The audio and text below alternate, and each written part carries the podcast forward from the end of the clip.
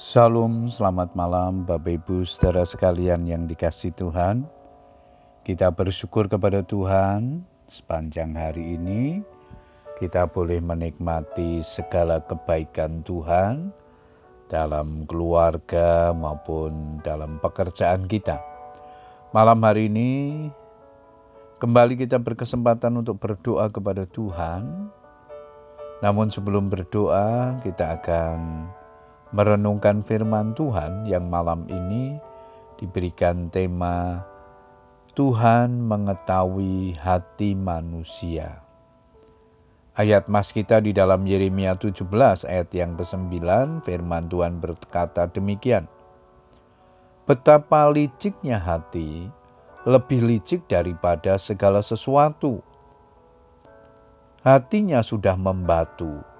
Siapakah yang dapat mengetahuinya?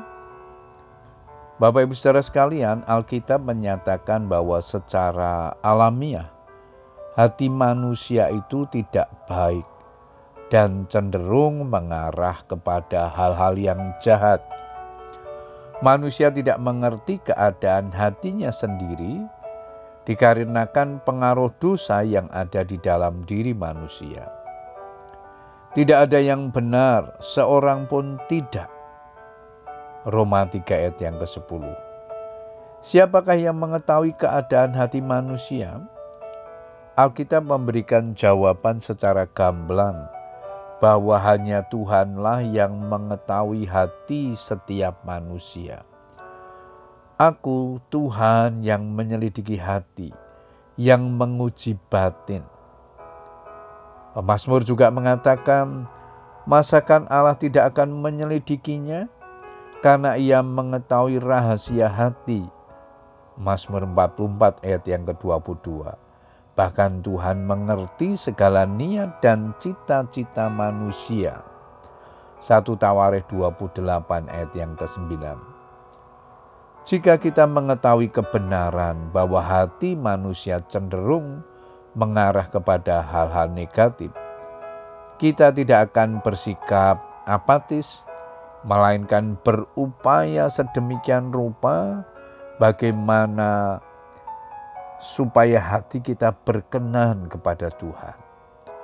Rasul Paulus memberikan nasihat, maksudku ialah hiduplah oleh roh, maka kamu tidak akan menuruti keinginan daging. Galatia 5 ayat 16. Tunduk kepada pimpinan Roh Kudus, itulah kuncinya. Karena hanya Roh Kuduslah yang dapat mengubah segala sesuatu. Dialah yang akan mengajarkan segala sesuatu kepadamu dan akan mengingatkan kamu akan semua yang telah kukatakan kepadamu.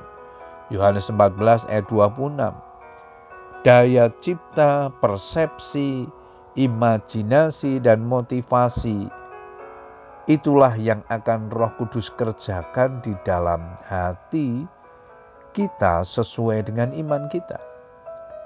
Amsal 23 ayat yang ke-7 di sana mengingatkan, sebab seperti orang yang membuat perhitungan dalam dirinya sendiri, demikianlah ia.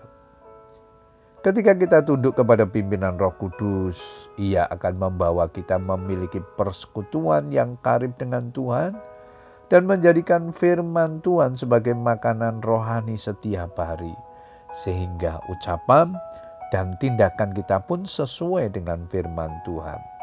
Sebab perbendaharaan hati kita dipenuhi dengan semua yang benar, semua yang mulia, semua yang adil, semua yang suci, semua yang manis, semua yang sedap didengar, semua yang disebut kebajikan dan patut dipuji. Filipi 4 ayat yang ke-8.